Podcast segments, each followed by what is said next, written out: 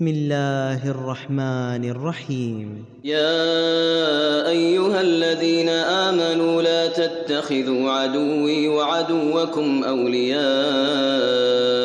تلقون إليهم بالمودة. تلقون إليهم بالمودة وقد كفروا بما جاءكم من الحق يخرجون الرسول وإياكم يخرجون الرسول وإياكم أن تؤمنوا بالله ربكم إن كنتم خرجتم جهادا إن كنتم خرجتم جهادا في سبيلي وابتغاء مرضاتي تسرون إليهم بالمودة وأنا أعلم بما أخفيتم وما أعلنتم ومن يفعله منكم فقد ضل سواء السبيل إن يثقفوكم يكونوا لكم أعداء ويبسطوا إليكم أيديهم وألسنتهم بالسوء وودوا لو تكفرون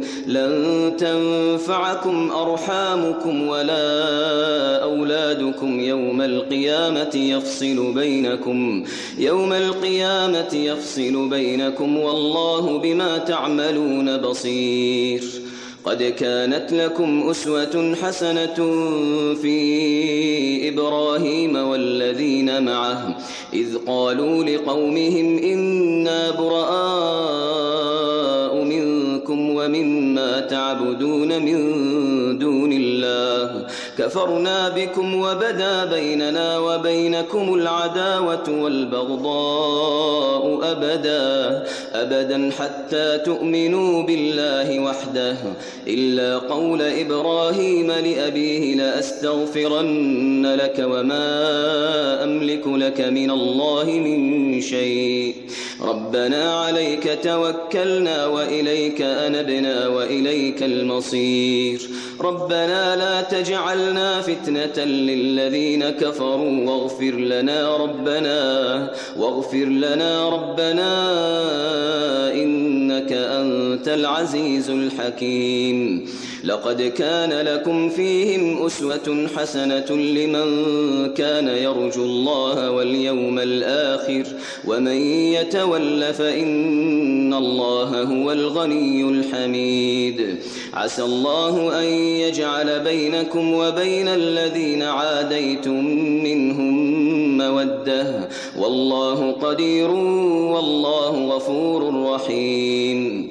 لا ينهاكم الله عن الذين لم يقاتلوكم في الدين ولم يخرجوكم من دياركم أن تبروهم أن تبروهم وتقسطوا إليهم إن الله يحب المقسطين إنما ينهاكم الله عن الذين قاتلوكم في الدين وأخرجوكم من دياركم وأخرجوكم من دياركم وظاهروا على إخراجكم أن تولوهم ومن يتولهم فأولئك هم الظالمون يا أيها الذين آمنوا إذا جاءكم المؤمنات مهاجرات فامتحنوهن الله أعلم بإيمانهن فإن علمتموهن مؤمنات فلا ترجعوهن إلى الكفار. لا هن حل لهم ولا هم يحلون لهن وآتوهم ما أنفقوا.